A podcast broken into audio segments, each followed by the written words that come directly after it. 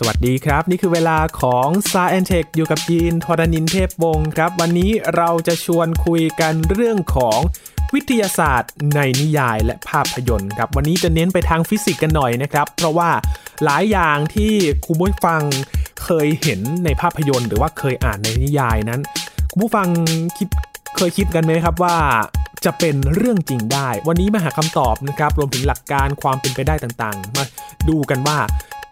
ในหนังในนิยายนั้นเนี่ย มันเป็นไปได้จริงหรือไม่คุยกับอาจารย์บัญชาธนบุญสมบัติครับ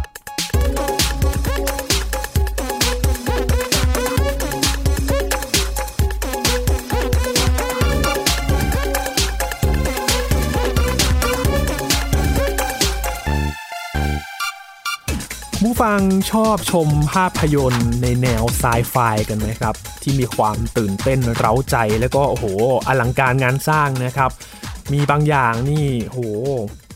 คาดไม่ถึงเหมือนกันนะครับ ว่าจะเป็นไปได้นะครับ รวมถึงใครที่เป็นคอหนังสือที่จะชอบอ่านนิยายแนวนี้นะครับ แนววิทยาศาสตร์ที่พาเราไปผจญภัยต่างๆ รวมถึงหลักการต่างๆ ที่โอ้โห ก็คาดไม่ถึงเหมือนกันว่าจะเป็นไปได้หรือไม่นะครับ วันนี้ s ายแอนเทคก็เลยจะชวนคุยในเรื่องนี้แหละครับ วันนี้จะเน้นไปทางฟิสิกส์กันหน่อยนะครับ ว่าสิ่งที่เราเคยเห็นเคยอ่านในภาพยนตร์หรือว่าหนังเนี่ยรวมถึงในหนังสือนิยายเนี่ยนะครับ มันมีโอกาสความเป็นไปได้มากน้อยแค่ไหนครับ วันนี้คุยกับอาจารย์บัญชาธนบุญสมบัตินะครับ สวัสดีครับอาจารย์ครับ สวัสดีครับยีนครับ สวัสดีครับท่านผู้ฟังครับ เป็นรายการแบบ from home อีกแล้วครับ วันนี้ ใช่ใช่ภายใต้สถานการณ์ที่ทุกคนทราบกันดีนะครับครับโควิดยังไม่ได้ไปไหนครับวันนี้เราจะพาไปเรื่องที่หลาย ๆ คนตื่นเต้นนะครับ อาจารย์เกี่ยวกับหนังเกี่ยวกับหนังสือนะครับที่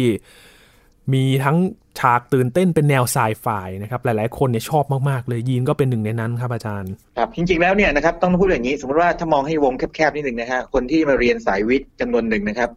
ก็อาจจะเป็นเพราะว่าดูได้ดูหนังพวกนี้แหละเนาะหรืออ่านหนังสือที่ยังดีๆนะครับ แล้วก็บางเรื่องเนี่ยมันก็ไม่ใช่วิทยาศาสตร์แบบร้อยเปอร์เซ็นแต่ว่ามันมีจินตนาการเข้าไปอยู่ หรือบางเรื่องเนี่ยเป็นนิยายวิทยาศาสตร์เลยครับเป็นไซไฟเลยนะครับ ไม่ว่าจะเป็นหนังสือหรือเป็นภาพยนตร์ดังนั้นเดี๋ยววันนี้มันมันลองดูกันนะครับ แล้วก็ล่าสุดก็จะมีข่าวทำนองว่ามีเอ่อนักฟิสิกส์เนาะคิดทฤษฎีที่ใช้ในการเดินทางเร็วกว่าแสงได้ด้วยนี่เป็นต้นนะครับใช่เดี๋ยวเราคุยกันเรื่องอื่น เช่นเรื่องเกี่ยวกับ time machine ไม่ว่าจะ time machine ของอะไรนะครับ time machine แบบฝรั่ง time machine แบบโดราเอมอนเนี่ยทำแบบนี้นะครับแล้วพูดถึงเรื่องของสมมติว่าถ้าเป็นยานอวกาศเนี่ยเอ๊ะมันจะมีอาวุธเป็นยังไงระบบยังชีพนะครับ ระบบที่ทำให้สร้างแรงโน้มถ่วงเทียมเป็นยังไงอย่างนี้เป็นต้นนะครับครับ อย่างที่อาจารย์เกริ่นไปครับ มีข่าวที่ไม่นานมานี้เองนะครับ อาจารย์ที่มหาวิทยาลัยเกิททิงเงินครับอ่เกิททิงเงินนะครับครับ ที่เยอรมนีนะครับนี่เป็นข่าวเมื่อเดือนเดือนมีนาคม ต้นปีนี้เองนะครับ ซึ่งจะบอกว่าก็มีนักฟิสิกส์ท่านหนึ่งนะชื่อเอริกเลนตซ์นะครับ เป็นนักฟิสิกส์ดาราศาสตร์ แล้วก็ปรากฏว่าท่านก็จะมีความสามารถในการที่จะต่อยอดทฤษฎีของของไอน์สไตน์นะครับ ทฤษฎีสัมพัทธภาพทั่วไปเนี่ยของไอน์สไตน์เนี่ยแล้วก็แบบดูว่ามันมีความเป็นไปได้ไหมที่มนุษย์จะเดินทางหรือว่าสร้างอุปกรณ์หรือเครื่องจักรหรือเทคโนโลยีนะครับ ที่เดินทางด้วยความเร็วเกินแสงนะครับอืมไม่ได้เกินแสง เกินแสงแล้วครับเขาจริง ๆ เราครับเราก็ทราบกันอยู่ดีนะครับ ว่าแสงเนี่ยมันเร็วมากๆเลยนะครับ แล้วมันเกินแสงมันจะมันจะเร็วขนาดไหนก่อื่ครัมับนมาอาจารย์ดูดูอย่างนี้ก่อนดีไหมครับว่าทำไมทำไมถึงคนคิดแบบนี้ คือในอวกาศนี่มันกว้างใหญ่มากใช่ไหมครับครับแล้วก็ปัจจุบันเนี่ยเทคโนโลยีที่ดีที่สุดของเราเนี่ยนะครับก็จะคือพวกจรวดต่างๆ หรือว่ายานอวกาศต่างๆนี่ครับก็พาเราไปได้เร็วสุดแค่ค่าค่าหนึ่ง ทีนี้สมมติว่าสมมติว่าเราจะเดินทางไปดาวฤกษ์ที่อยู่ใกล้ดวงอาทิตย์ที่สุดนะครับ อย่างเช่น Proxima Centauri เนี่ยนะครับ ซึ่งอยู่ห่างออกไป 4.2 ปีแสง 4.2 ปีแสงนี่ปีแสงนี่เป็นระยะทางนะครับยิน แต่ว่าอย่างนี้เราเอาแสงซึ่งเป็นสิ่งที่มีความเร็วสูงสุดในเอกภพมา ตามฟิสิกส์ในปัจจุบันบอกว่าอย่างนั้นเนี่ยนะครับทฤษฎีไอน์สไตน์บอกอย่างนั้นเนี่ยอ๋อต้องใช้แสงไม่แต่แสงต้องใช้เวลาถึง 4.2 ปีเลย แปลว่าอะไรครับ เออแปลว่า ไอยานอวกาศนะครับ ที่ใช้พวกเชื้อเพลิงเคมีนะครับ ดันไปเนี่ยนะครับยีลองทายไหมครับว่าต้องใช้เวลาเท่าไหร่ที่จะเดินทางไประยะทางไกลขนาดนั้นคือนะครับ ตามไม่ไม่ไม่ใช่ร้อยนะครับ ไม่ใช่พันด้วยนะครับ ตามที่หลักนี่เราเป็นมีใช่ไหมครับอาจารย์ ครับครับหลักนี่เป็นเป็นหมื่นปีนะครับ คืออยู่ในช่วงประมาณสักห้าหมื่นถึงเจ็ดหมื่นปีนะครับ ที่กว่ากว่าจะเดินทางไปถึงนะครับ ทีนี้ทีนี้อายุคนเราเนี่ยเราก็รู้อยู่แล้วว่า อายุของคนเราเนี่ยอยู่ประมาณสักออเดอร์อย่างเก่งก็ประมาณสักร้อยกว่าปีถูกไหมครับครับแต่จริงๆแล้วเนี่ยถ้าร้อยกว่าปีแล้วเนี่ยมันก็ยังไงสภาพสังขารมันก็ไม่ไหวเนาะไม่ไหวแล้วนะครับดังนั้นเนี่ยถ้าเกิดจะเดินทางไปนี่วิธีนี้ไม่ได้แน่นอนครับใช่ไหมครับ ไม่ได้แน่นอน ทีนี้มันก็มีการคิดบอกว่าเอ๊ะอย่างนี้ถ้าเกิดว่าเราใช้ระบบขับเคลื่อนแบบใหม่ที่ไม่ใช้เคมีเป็นระบบทางนิวเคลียร์นิวเคลียร์ขึ้นมาเนี่ยคือพลังงานนิวเคลียร์มันมันมีพลังงานที่มากกว่าใช่ไหมปรากฏว่าอย่างนี้ ยานก็จะพาเราไปที่ Proxima Centauri ได้ในเวลาร้อยปี แต่มันก็นานไปอยู่ดีแหละใช่ไหมเพราะว่าสมมติว่าต่อให้ส่งคนที่อายุยังไม่มากนักสมมติยี่สิบกว่าๆนะครับหรือสามสิบต้นๆอะไรเงี้ยไปเนี่ย แต่ถ้าเกิดร้อยปีไปถึงเนี่ยนะครับ ก็ง่อมพอดีถูกไหมครับอืมนะครับ ดังนั้นแปลว่าแปลว่าถ้าต้องการจะเดินทางไปในโอกาสที่พ่วงลึกมากๆเนี่ยนะครับ จะต้องมีอะไรที่มันความเร็วมันสูงมากๆเลย ก็ฝันกันว่า เอ๊ะ ถ้าเกิดว่าเป็นไปได้ไหมจะมียานอวกาศที่มันมีความเร็วสูงกว่าแสง ซึ่งแปลว่าถ้าจะเดินทางไปอย่างที่ที่ผมบอกคือ Proxima century เนี่ย เราก็จะไปได้ในเวลาที่น้อยกว่า 4 ปีนะครับ เพราะแสงที่ละ4ปีเป็นต้นนะครับ นั่นนั่นคือความฝันของมนุษย์นะครับ ครับ พอข่าวนี้ออกมา นี่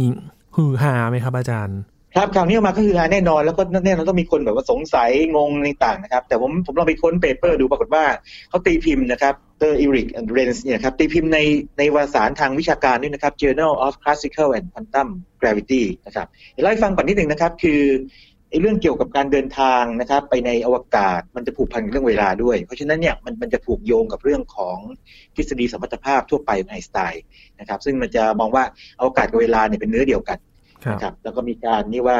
เดินทางด้วยความเร็วสูงนะผมก็เคยได้ยินใช่ไหมเเวลาจะเดินช้าลงอะไรอย่างนี้เป็นต้น ทีนี้ที่ผ่านมาเป็นแบบนี้ครับยินที่ผ่านมาก่อนหน้าที่จะนักฟิสิกส์ท่านนี้นะครับจะเสนอทฤษฎีนี้ขึ้นมาเนี่ยสิ่งเกิดขึ้นคือว่ามีคนเคยคิดทำนองนี้แล้วแหละบอกว่าถ้าเดินทางด้วยความเร็วเกินแสงต้องทำยังไงบ้าง ปรากฏว่าทฤษฎีก่อนหน้านี้เนี่ยครับมันต้องใช้สิ่งที่มันเป็นเรียกว่าสสารที่มีความแปลกประหลาดมากๆเลย เรียก exotic matter คืออย่างนี้สสารปกติเนี่ยนะครับมันก็จะมีมวลเป็นบวกถูกไหมสมมติว่าเราเราเราบอกว่าของชิ้นนี้หนัก 2 กิโลกรัมใช่ไหมหรือมีมวล 2 กิโลกรัมถ้าพูดแบบฟิสิกส์ใช่ไหมครับครับปรากฏว่าสิ่งที่เกิดขึ้นก็คือว่าไอ้เจ้าสสารที่ต้องใช้เนี่ยนะครับเป็นตัวขับเคลื่อนหรือว่าถ้าแปลเป็นพลังงานเนี่ยนะครับ มันต้องเป็นพลังงานลบนึกภาพไหมซึ่งมันมันไม่ใช่สสารที่เรารู้จักในสภาพปกติไงยินทีนี้ต้องต้องเล่าให้ฟังอย่างนี้ก่อนนะครับว่า บางคนที่ชอบฟิสิกส์เนี่ยอาจจะบอกว่า เอ๊ะแล้วอย่างเคยได้ยินเรื่องเกี่ยวกับปฏิสสาร ยินเคยได้ยินไหม anti matter เรื่องเนี้ยครับเคยได้ยินเรื่องพวกนี้ไหมครับ ยินยินตามเรื่องพวกนี้เปล่าไม่แน่ใจ เคยหรือได้อาจจะยินดูดูบ้าง บ้างครับอาจารย์ เคยดูครับจากสื่อต่างๆนี่แหละครับ ครับ เป็นอย่างนี้นะครับ อย่างสมมติว่าเราพูดถึงอิเล็กตรอนนะครับอิเล็กตรอนมีประจุเป็นลบใช่ไหมมันก็จะมีตัวที่หน้าตาคล้ายๆ กันเลยที่คือมีมวลเท่ากันนะครับมีพฤติกรรมทุกอย่างเหมือนกันเลย ยกเว้นว่าประจุเนี่ยเป็นบวกอืมซึ่งซึ่งเขาเรียกว่าเป็น antielectron หรือเป็นโพซิตรอนนั่นเอง แต่ว่ายังไงก็ตามเนี่ยไอ้เจ้าปฏิอนุภาคเนี่ยนะครับปฏิสสารตัวนี้เนี่ยฮะมวลยังเป็นบวกอยู่ไงนึกภาพออกไหมแต่ว่าสิ่งที่พูดถึงตอนนี้นะครับคือว่าก่อนหน้าทฤษฎีของ Erik Lentz เนี่ยนะครับเขาบอกว่าคุณต้องมีสารหรือว่าพวกพลังงานเนี่ยที่ติดลบ ดังนั้นก็คือมันเป็นไปไม่ได้ในปัจจุบันนะครับ แต่ว่าทฤษฎีที่ของเขาเนี่ยนะครับเขาบอกว่าอย่างนี้บอกว่า เป็นไปได้ไหมที่เขาจะคิดถึงอะไรบางอย่างนะครับ ที่เขาเรียกว่า soliton ผมเล่าให้ฟังคร่าวๆอย่างนี้แล้วกันนะครับ เวลาเราพูดถึงคลื่นเนี่ยนะครับคลื่นมันก็จะสมมติว่าเราเห็นคลื่นน้ำใช่ไหมยินสมมติว่าครับตรงนี้มันมีทะเลสาบเรียบๆอยู่นะครับเราโยนก้อนหินลงไปตุ้มนะครับน้ำก็จะเคลื่อนเป็นวงออกไปถูกไหมอ่าเป็นวงรอบออกไปหลายวงเลย แต่ในที่สุดเนี่ยมันก็ค่อยๆจางลงไปถูกไหมจางลงไปอืมนะครับ แต่ soliton เนี่ยนะครับ soliton เป็นคลื่นที่พิเศษคืออย่างนี้ในบางสภาวะเนี่ยสิ่งที่เกิดขึ้นก็คือว่าธรรมชาติเนี่ยยอมให้คลื่น มันสามารถที่จะรักษารูปร่างของมันเอง และเคลื่อนที่ด้วยความเร็วคงที่นะครับโดยที่แทบจะไม่เสียพลังงานเลย หรือไม่เสียพลังงานเลยให้ตามอุดมคติ สิ่งนี้คร่าวๆเขาเรียกว่า soliton นะครับมันก็มีฟิสิกส์เบื้องหลังเป็นยังไง ทีนี้ Erik Lentz เนี่ยเขาจะคิดว่าเอ๊ะถ้าเกิดว่าเป็นไปได้ที่จะทำให้ตัว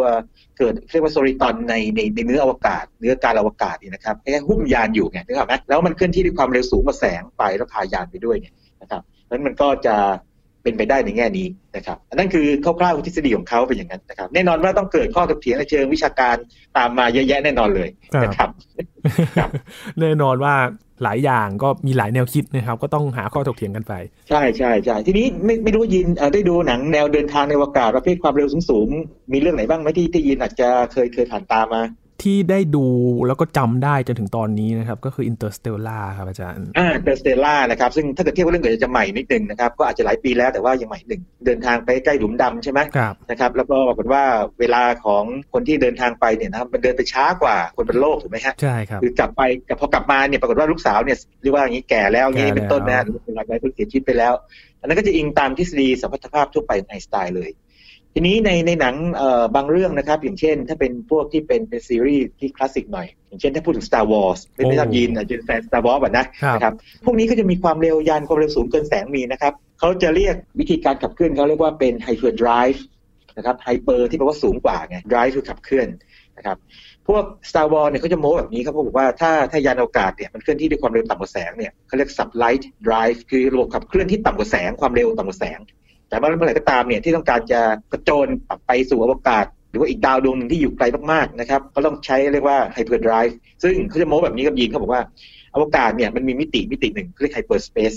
นะครับ hyperspace คือเหนือกว่า space กันอีกแล้วก็ไอ้อุปกรณ์ hyperdrive ของยานในใน Star Wars เนี่ยนะครับมันจะทำให้เจ้ายานอวกาศเนี่ยครับเร่งความเร็วขึ้นเรื่อยๆจนใกล้กว่าแสงแล้วก็ปุ๊บเข้าไปใน hyperspace นะครับแล้วก็ผุดออกมาเวลาตอนออกมา แล้วก็เขาก็จะอ้างถึงเรื่องเรื่องทางควอนตัมพวกนี้ด้วยบอกว่า เวลาที่มันวุบเข้าไปนะครับ หรือผุดออกมาเนี่ยนะครับ มันจะสั้นมากๆเลยยินโอ้โห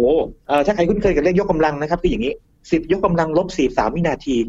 คือเสี้ยวเสี้ยวเสี้ยวเสี้ยววินาทีเลย ซึ่งเป็นเวลาที่น้อยสุดเท่าที่เป็นไปได้ในเชิงฟิสิกส์ในปัจจุบัน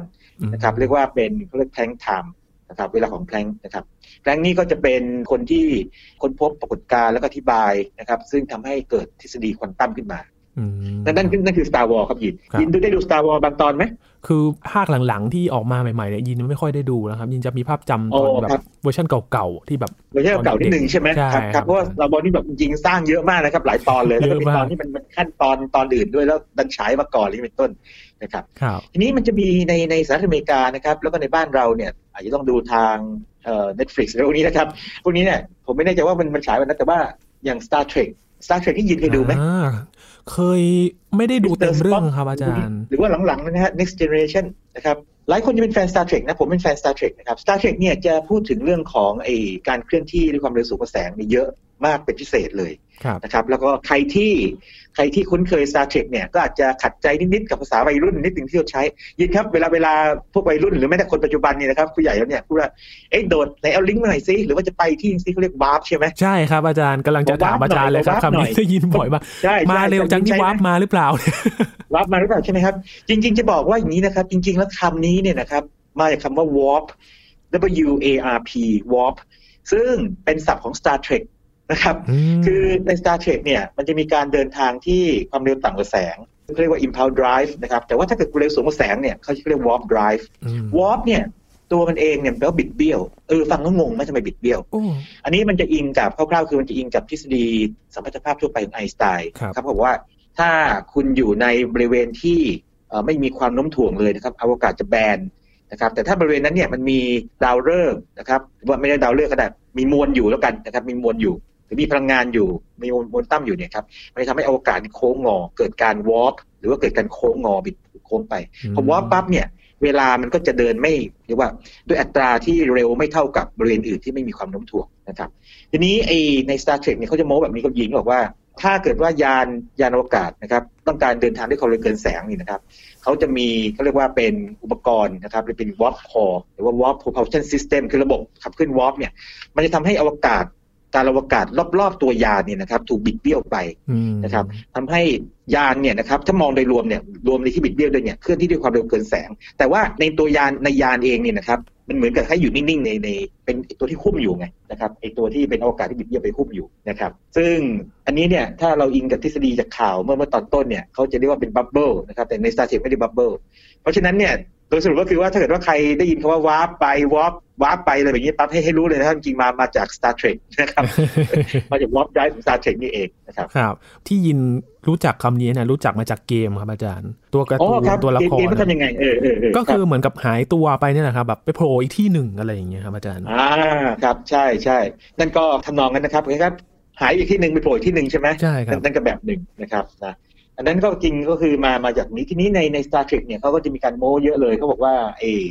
warp เนี่ยนะครับมันจะมีความเร็วระดับต่างๆ เช่น warp factor ตั้งแต่หนึ่งถึงสูงสุดคือสิบหนึ่งนี่คือความเร็วแสง แต่สองนี่ไม่ใช่สองสองเท่าความเร็วแสงนะสองคือสิบหน่วยสิบเท่าความเร็วแสงแล้วก็ไปเรื่อยๆจนกระทั่งสิบเนี่ยเป็นไปไม่ได้คือเป็นอนันต์เลยความเร็วเป็นอนันต์นะครับผมเคยเห็นในในบางตอนของ Star Trek นี่นะครับ มันไปสักประมาณ warp factor ประมาณสัก 9.2 เนี่ยก็เรียกว่าเก่งมากแล้วนะครับ คือใช้พลังงานมหาศาล นั่นคือในนิยายวิทยาศาสตร์ ซึ่งต้องบอกว่าก่อนว่าตอนนี้ยังทำไม่ได้แน่นอนนะครับ แต่ว่าหนังแนวอากาศหลายเรื่องเนี่ยก็จะโม้โม้แบบนี้นะครับครับ แล้วจากที่มันมีในหนังต่างๆมาเนี่ยถ้ามาถอดความเป็นจริงมีการถกเถียงกันไหมครับอาจารย์เกี่ยวกับ สิ่งที่มันเกิดขึ้นในหนังกับในเชิงฟิสิกส์จริงๆเนี่ยมันโอ้แน่นอนมีครับมีมีคือสมมติว่าถ้าเราไม่ไม่ไม่มองไอ้เรื่องความเร็วเกินแสงนะมันมีการเรียกว่ามองว่าเอ๊ะเป็นไปได้ไหมในเรื่องหนึ่ง แต่สองคือบางทีที่จับผิดเนี่ยยินครับยินครับอย่างสังเกตไหมเวลายานอวกาศสู้กันเนี่ยนะครับแล้วก็ยานลำระเบิดใช่ไหมหรือว่าเกิดความเสียหายเนี่ยมันจะมีเสียงดังใช่ไหมมีเสียงดังมาเลย แต่เอาเข้าจริงแล้วนี่นะครับมีคนถามว่าเอ้ยในอวกาศมันไม่มีอากาศนี่ใช่ไหม แต่ว่าเสียงเนี่ยนะครับเวลาเสียงจะเราจะได้ยินเสียงเนี่ยมันต้องมีอากาศเป็นตัวนำมาถูกไหมครับครับ ดังนั้นจริงๆแล้วเนี่ยสมมติถ้าเราเราอยู่ในยานอีกลำหนึ่งนะครับ แล้วเห็นยานอีกลำของศัตรูนี่ระเบิดนี่นะครับ มันจะมีเสียงไม่ยินมคำตอบคือไม่มีครับคำตอบคือไม่มีเสียงนะครับ ไม่มีเสียง ยกเว้นว่าจะมีเอ่อชิ้นส่วนจากยานที่ระเบิดเนี่ยมามากระทบกับยานเราอะไรเงี้ยนะครับ อาจจะเกิดเสียงในยานเราอันนี้เป็นไปได้ห รือว่าบางทีอย่างกรณีที่เขายิงในพวกแสงเลเซอร์ phaser ต่างๆ ใช่ไหมฮะ แล้วมันเสียงมันเฟี้ยวฟ้าวเฟี้ยวฟ้าวเป็นนะครับ อันนั้นก็เป็นไปไม่ได้เหมือนกันนึกภาพไหมยิ่งยิ่งเห็นเป็นลำแสงเนี่ยยิ่งอาจจะยากเลยเพราะว่ามันไม่มีอะไรที่มันจะมันจะไปกระเจิงแสงออกมาในอวกาศไงนะครับอืมก็จะมีคนจับผิดในแง่นี้นะครับยินครับครับโอ้เพราะว่าอย่างหลังๆมานี้นะครับ อาจารย์อย่างหนังที่มันเกี่ยวข้องกับเรื่องนี้เนี่ย มันก็จะมี การวิพากษ์ในเชิงวิทยาศาสตร์จริง ๆ ของนักวิทยาศาสตร์ ใช่นะครับใช่ทีนี้มันจะมีบางแง่มุมที่ผมว่าน่าจะมีหลายคนสนใจผมควรคือการเดินทางไปในเวลา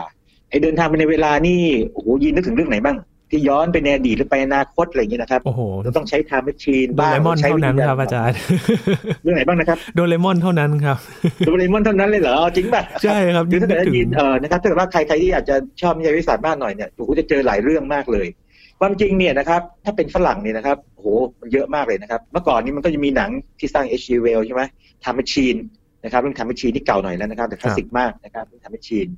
แล้วก็จะมีบางเรื่องเช่น Star Trek 4เนี่ยนะครับเขาเดินทางกลับมาในอดีตโดยการที่ใช้ยานเร่งความเร็วสูงมากเลยอ้อมดวงอาทิตย์นะครับ กลับมานะครับหรือยิ่งใน Contact เนี่ยนะครับซึ่งถ้าใครเคยดูนะเป็นหนังประมาณสัก20 ปีก่อนเป็นหนังคลาสสิกเรื่องหนึ่งเนี่ยครับมันจะมีการสร้างเครื่องจักรก็เดินทางแต่ว่านั่นคือเดินทางในอวกาศใช้รูหนอนไป แต่มองในแง่หนึ่งคือเดินทางในเวลาเหมือนกัน แต่ทีนี้ถ้าเกิดเราดูนะพวกหนังรักบางเรื่องนี่นะครับทวิภพยีรู้จักแน่นอนเลยอันนี้อืมหรือเปล่าอ๋อได้ใช่ดูไหมครับเยอะเยอะเกินไปนั่นก็เดินทางในเวลานะย้อนกลับไปสมัยรัชกาลที่สี่หรืออะไรก็ตามทำนองนี้อะไรเงี้ยครับที่สี่ที่ห้าอ๋อนะครับจะนึกถึงอีกเรื่องหนึงสังเกตว่าครับอาจารย์ ละครยอดฮิตในไม่นานมานี้นะครับ ปุเพสันนิวาสครับรูปเป็นสันนิวาสใช่ใช่นั่นแหละเมื่อกี้พิงถามไงว่าว่ายีนเห็นดูแล้ว จริง ๆ เนี่ยเราดูหนังเรื่องย้อนเวลากันเยอะมากเลยนะใช่ครับเยอะมากๆเลย แต่ว่ามันไม่ใช่วิทยาศาสตร์เนี่ยคือหนังย้อนเวลาของไทยเนี่ยนะครับ ผมจับประเด็นได้เรื่องหนึ่งคืออย่างนี้หนังย้อนเวลาของไทยเนี่ยใช้ความรัก ในการย้อนเวลาเออใช่ครับอาจารย์เกือบทุกเรื่องเลย แล้วก็จริงๆบางทีพูดว่าไทยก็ไม่ถูก เพราะว่าหนังฝรั่งบางเรื่องอย่าง Somewhere in Time เนี่ยก็ใช้ความรักเหมือนกันเพียงแต่ว่ามันอาจจะใช้นาฬิกาเนี่ยครับเป็นเป็นตัวนั้นแต่ถ้าเป็นหนังวิทยาศาสตร์เนี่ยเขาต้องฝรั่งนี่เขาต้องการให้มันดูน่าเชื่อถือใช่ไหมอืมเขาก็จะมีการสร้างเครื่องมือขึ้นมา ทีนี้กลับมาที่คำถามตั้งต้นของเราหยิบอีกการเดินทางไปในอวกาศกับเวลาเนี่ยนะครับ มันเป็นไปได้ไหมเออนะครับอันนี้ต้องกลับมาเรื่องของของไอน์สไตน์อีกแล้วนะครับยิงครับ ผมให้จินตนาการแบบนี้กันนะ สมมติว่าเรานึกถึงแอปเปิลหนึ่งลูกนี่นะครับ แล้วก็มีอ่ามดตัวหนึ่งนะครับ อยากจะเดินจากผิวแอปเปิลสมมติว่าเดินจากตรงขั้วข้างบนนะฮะเรานึกถึงแอปเปิลหนึ่งลูกเนาะจะเป็นแอปเปิลหรือส้มอะไรที่นี่ก็ได้แต่เป็นแอปเปิลเนี่ยมันเนื้อเนื้อมันแน่นกว่าไงเดินจากตรงขั้วที่เป็นจุกข้างบนเนี่ยนะครับมาถึงขั้วไอ้ขั้วข้างล่างนะครับมันก็เดินเป็นผิวถูกไหมเดินเป็นผิวครับผิวแอปเปิลทีนี้เดินเป็นผิวเนี่ยระยะทางมันก็จะมากนิดหนึ่งนะครับ มันต้องโค้งๆมา มันมีทางที่สั้นกว่านั้นไหมยินที่ที่ ไปจากที่หนึ่งไปที่หนึ่งเนี่ยนะครับสมมติว่าไปจากขั้วบนมาที่ขั้วล่าง หรือว่าบนโลกนี้ก็ได้อะบนโลกนี้สมมติว่าเราเราไปอเมริกาเนี่ยเราก็นั่งนั่งเครื่องบินแบบว่าโอ้โหยาวเลยอ้อมเลยนะครับครับสูงเป็นผิวโลกต้องโค้งทางผิวโลก แต่ทางที่สั้นที่สุดคือทางไหนครับยินมุดไปใต้ดินนะครับ ทะลุไป ถูกต้องถูกต้องถูกต้อง เจาะลงไปเลย ถ้าเกิดว่าภายใต้สมมติฐานว่าเราไม่ได้รับอันตรายนะเจาะตรงๆลงไปเลยถูกไหมครับสมมติว่ามุดลงไปเลยเนี่ย ทีนี้ถ้าเกิดว่าเป็นรูปผลไม้นะครับเขาก็จะมองว่าแบบนี้ไงมองว่าผลไม้นี่นะครับ ถ้ามันถูกหนอนเจาะจากจุดตั้งต้นที่ต้องการจะออกไปถึงจุดปลายตนจบเนี่ยนะครับ เป็นโพรงไปเหมือนเจาะอุโมงค์อะอืมนะอุโมงค์ที่ลำปางนึกออกไหมเจาะอุโมงค์ลงไปเลยนี่นะครับ แล้วเวลาเดินทางก็เดินทางแทนที่เดินทางเป็นผิวของผลไม้เนี่ยนะครับไม่ว่าจะแอปเปิลหรือลูกอะไรก็ตามเนี่ยก็ลงไปในอุโมงค์นี้ไปโผล่ที่หนึ่งมันก็จะเร็วขึ้นถูกไหมเพราะมันสั้นกว่านะครับ นี่คือที่มาของคำว่า wormhole อย่างง่ายๆไง worm ที่แปลว่าหนอนไง นะครับเพราะฉะนั้นจริงๆแล้วคำพวกนี้เนี่ยคนส่วนใหญ่จะไม่ค่อยอธิบายกันแบบนี้นะครับต้องไปอ่านหนังสือต้องคิดต่อนิดหนึ่งโฮแปลว่ารูไงครับนะครับ wormhole คือรูหนอน คือเขาเอามาเปรียบเทียบกับผลไม้ ทีนี้กลับมาที่เรื่องของอวกาศในอวกาศเนี่ยสิ่งที่เกิดขึ้นคือหลังจากที่ไอน์สไตน์เอ่อเรียกว่าทำให้เราทราบแล้วว่าอวกาศกับเวลาเนี่ยครับคือว่าที่ว่าง x y z เนี่ยนะครับหรือกว้างยาวสูงเนี่ยมันเป็นเรื่องเดียวกับเวลานะครับเป็นเนื้อเดียวกัน ดังนั้นสิ่งที่เกิดขึ้นคือว่าแทนที่สมมติเราจะเดินทางไปที่ไหนไกลๆเช่นเมื่อกี้พูดถึงดาว Proxima Centauri เนี่ยนะครับ มันจะเป็นไปได้ไหมที่มันจะมีรูหนอน ที่ปากทางเข้าเนี่ย อยู่ใกล้ๆเรา อยู่ใกล้ๆโลกนะครับไหมแล้วก็ปากทางออกเนี่ย หรือปากทางอีกฝั่งเนี่ยอยู่ใกล้ๆไอ้จุดหมายปลายทางนะครับ แล้วเราก็เดินทางผ่านรูหนอนไปนะครับ ซึ่งเรื่องนี้ไม่ธรรมดานะครับ จริงๆ แล้วนักฟิสิกส์เขาคิดถึงเรื่องพวกนี้แล้วมีทฤษฎีด้วยนะครับไอน์สไตน์เองก็เป็นหนึ่ง ในคนที่คิดด้วยเหมือนกันในช่วงแรกแต่มีคนคิดก่อนนะครับ หลายคนเลย แต่ตอนนั้นจะไม่เรียกว่า wormhole ไงมันจะมีชื่อทางภาษาฟิสิกส์ของมันอยู่ แต่ว่า wormhole เนี่ยเป็นคำที่ติดหู เพราะว่าคนจะเรียกกันง่ายๆ เหมือน black hole wormhole อะไรแบบนี้นะครับไหมติดหูง่ายๆ แต่ว่าความหมายมันคือมันเป็นทางลัดในอวกาศนะครับนั่นนั่นคือวิธีหนึ่งนะครับยินครับครับคำนี้เนี่ยก็จะคุ้นเคยกันสักหน่อยนะครับ ถ้าใครที่ชื่นชอบวิทยาศาสตร์จริงๆเนี่ยก็จะนึกถึงแบบนี้ใช่ใช่แล้วก็เรื่องเรื่องที่เอ่อ ชัดๆเลยอย่าง Contact ที่พูดถึงนะครับ อันนี้เขียนโดย Carl Sagan ที่เราเราเคยคุยเรื่อง Carl Sagan เนาะไปในพอดแคสต์ตอนหนึ่งนะครับ เป็นคนคิดว่าเอ๊จะส่งนางเอกจากที่หนึ่งไปที่หนึ่งยังไงนะครับไปปรึกษานักฟิสิกส์ Kip Thorne Kip Thorne ก็ทำเอาทฤษฎี wormhole มาช่วยเข้ามาแล้วก็ในหนังก็สร้างแบบนี้จริงหรืออย่างใน Star Trek ก็จะมีนะครับ มันจะมีเขาเรียกว่า Bajoran wormhole ครับซึ่งบอกว่ามันใช้เป็นเส้นทางพาณิชย์นะคือใช้ในการค้าขายเพราะฉะนั้นจะเข้าไปเนี่ยต้องต้องเสียเสียค่าเรียกว่าค่าผ่านทางใช่จ่ายทางด่วนใช่ไหมครับอาจารย์ใช่ใช่ใช่ค่าขึ้นทางด่วนใช่ขึ้นทางด่วนนะครับ ทีนี้นอกจาก wormhole แล้วมีอย่างอื่นไหมคำตอบคือมีครับยินมีมีคือจากฟิสิกส์ทฤษฎีเนี่ยนะครับมันพบว่าเนื่องจากว่าอวกาศที่มันบิดเบี้ยว หรือเวลาบิดเบี้ยวไปเนี่ยนะครับ สามารถเล่นกับมันได้เนี่ยครับ มันก็เกิดขึ้นมาว่ามีอย่างน้อยสามแบบนะผมลองเคยเคยค้นดูนะครับ มีนักคณิตศาสตร์คนหนึ่งนะครับ ชื่อชื่อ Kurt Gödel นะครับคนนี้นี่เป็นคนที่เก่งมากนะครับ อยู่ที่พรินสตันแล้วก็เป็นเพื่อนไอน์สไตน์ด้วยนะครับเขาเขามองนี้ครับยินเขาสร้างโมเดลคณิตศาสตร์ขึ้นมานะครับ เป็นเอกภพทรงกลมนะครับคือไม่ใช่เอกภพแบบของของเราที่เราอยู่ไงแต่ว่าเป็นเป็นโมเดลคณิตศาสตร์เอกภพทรงกลม ซึ่งมันหมุนอยู่อย่างต่อเนื่องเลยมันหมุน ทีนี้พอมันหมุนเนี่ยนะครับ สิ่งที่เกิดขึ้นคือว่า เขาพบว่ามันมีความเป็นไปได้ที่มันจะเกิดเรื่องบ่วงเวลาบ่วงเวลานี่แปลว่าถ้าคุณเข้าไปในบริเวณหนึ่งนะครับไปรออยู่เนี่ยครับตอนคุณออกมาเนี่ย ปรากฏว่าคุณไปโผล่ตรงที่ในอดีต ก่อนที่คุณเข้าไปเห็นหรือเปล่าไหมถ้าถ้าแบบนี้เนี่ยก็แสดงว่าเราเดินทางย้อนกลับไปในอดีตได้นะครับ นั่นเป็นเรื่องหนึ่งนะครับ แต่นี้ก็มีมีคนวิจารณ์บอกว่าเฮ้ยไอ้แบบนี้นี่มันมันไม่ใช่ไม่ใช่ของจริงนี่เพราะว่าคุณคล้ายๆแค่โมเดลขึ้นมาไงมันไม่ใช่เอกภพของเราแท้ๆไงเอกภพเราไม่ได้หมุนแบบนั้นถูกไหมก็ มีนักฟิสิกส์คนอื่นนะครับในปี 1937 นะครับอย่างเช่น Stockum เนี่ยเขาบอกเอางี้ถ้ามีทรงกระบอกนะยินลองคิดถึงทรงกระบอกนะความยาวเป็นอันนันเลยนะความหนาแน่นของเนื้อสารเนี่ยสูงมหาศาลเลย แล้วทรงกระบอกเนี่ยมันหมุนรอบแกนนะครับมันหมุนรอบแกนตัวมันเอง ลองนึกถึงไอเดียนึกถึงเอ่อสมมติว่าเราเอาดินสอนะครับดินสอมาแล้วเราเราปัดมันนะครับให้ให้ให้มันหมุนตามแนวแนวนอนมันเนี่ยนะครับหมุนตามแนวแกนมันเนี่ยครับแต่ว่าตัวทรงกระบอกเนี่ยมันใหญ่มากนะที่เกิดขึ้นคือมันจะทำให้เจ้า การอวกาศรอบๆไอ้ทรงกระบอกที่ว่านี้นะครับ มันบิดเบี้ยวไป ก็แปลว่าถ้าเกิดว่าเราคำนวณดีๆเนี่ยครับเราผุดเข้าไปแล้วก็ผุดออกมา โดยที่รอดชีวิตได้นะครับ เราก็สามารถที่เดินทางไปณที่ต่างๆ เวลาต่างๆ ได้ด้วยอย่างนี้เป็นต้นนะครับ นั่นคืออีกทฤษฎีหนึ่งครับทฤษฎีทรงกระบอกหมุนครับโอ้ไม่เคยได้ยินนะทฤษฎีนี้ไม่เคยได้ยินเลยครับ ใช่ใช่เพราะเป็นเป็นเพราะว่าเข้าใจว่าอย่างนี้ เป็นเพราะว่าพวกนักฟิสิกส์เขาคิดขึ้นมาแล้วเนี่ย แต่ว่ายังไม่มีใครไปสร้างเป็นหนังไงคือคือเ wormhole เนี่ยนักฟิสิกส์คิดแล้วมีคนไปสร้างนะครับ อย่างน้อยสองเรื่องที่ผมบอกไปจริงอาจจะมีมากกว่านี้นะครับคนก็เลยแบบคุ้นเคยมาระดับหนึ่งแต่ว่าทฤษฎีเอกภพหมุนทรงกระบอกหมุนพวกนี้จะไม่มีนะครับแล้วก็มีบางทฤษฎีอย่างเช่น ทฤษฎี cosmic string เขาบอกว่าตอนเอกภพเกิดขึ้นมาใหม่ๆเนี่ยนะครับแล้วก็มันเกิดการพองตัวออกมาเนี่ย มันมีสสารประหลาดเมื่อกี้ที่ผมบอกไงที่บอกว่า สารประหลาดเนี่ยมีมวลติดลบพลังงานเป็นลบใช่ไหมแล้วก็เจ้า cosmic string เนี่ยมันเก็บเอาสารประหลาดนี้ไว้ ดังนั้นเนี่ยเจ้า cosmic string เนี่ยหากก็จับมันมาวิ่งสวนกันปั๊บเนี่ยนะครับสิ่งที่เกิดขึ้นคือว่ามันทำให้การอวกาศบิดเบี้ยว อันนี้ทุกอย่างจะอิงกับของไอน์สไตน์หมดเลยนะครับ พอบิดเบี้ยวปั๊บเนี่ยนะครับมันก็จะเปิดช่องทางให้สามารถที่จะเดินทางไปตามสถานที่และเวลาต่างได้นะครับครับประมาณนี้นะครับยีนนั่นคือยานเวลาคล้ายๆ ตามหลักการทางฟิสิกส์นะครับเท่าที่ผมค้นมาให้ฟังนะครับก็จะมีสามสี่แบบ นะครับคุณผู้ฟังเจนว่าส่วนใหญ่เนี่ยจะไม่อิงหลักฟิสิกส์เนาะในในหนังเขาจะเน้นความตื่นเต้นอลังการใช่ใช่ใช่บางคนอาจบอกว่า มันเหนือจริงไปหรือเปล่า มันเหนือหลักการที่วางไว้หรือเปล่าแบบนี้ ใช่ครับครับ ทีนี้ในหนังวิทยาศาสตร์นะครับโดยเฉพาะทาง Star Trek เนี่ยผมจะอินกับ Star Trek มากหนึ่งเพราะว่าเขาผมผมจะดูเขาเป็นซีรีส์ตอนที่เรียนอยู่ต่างประเทศไงแล้วก็ครับจะอ่านหนังสืออะไรพวกนี้เยอะหน่อยนะครับแล้วก็มันมีหนังใหญ่มาฉายด้วยเนี่ยแล้วเขาจริงๆต้องเรียกว่าอย่างนี้นะฮะ Star Trek นี่มันเป็นวัฒนธรรมเลยนะคือว่าในอเมริกามันมี conference เนี่ยนะยีนใช่ไหม conference แปลว่ามันมีการจัด meeting ใหญ่ครับๆมีการบรรยาย มีการจัด exhibition ต่างๆ คนก็แต่งตัวเป็นตัวละครที่ตัวเองชอบแบบคอสเพลย์ไงอ่านะครับแต่งตัวเป็นตัวนั้นตัวนี้เข้าไปนะใส่ชุดอะไรเข้าไปเงี้ยนะฮะ แต่จะบอกว่าอย่างนี้ใน Star Trek เนี่ยมันจะมีเรื่องของการสู้รบนะครับระหว่างเรียกว่ามนุษย์นะครับกับพวกศัตรู หรือว่าคนที่แบบอาจจะไม่ถึงศัตรูแต่ว่าเป็นคนที่ combat กันอยู่นะครับอืมก็ต้องพูดถึงอาวุธเนาะ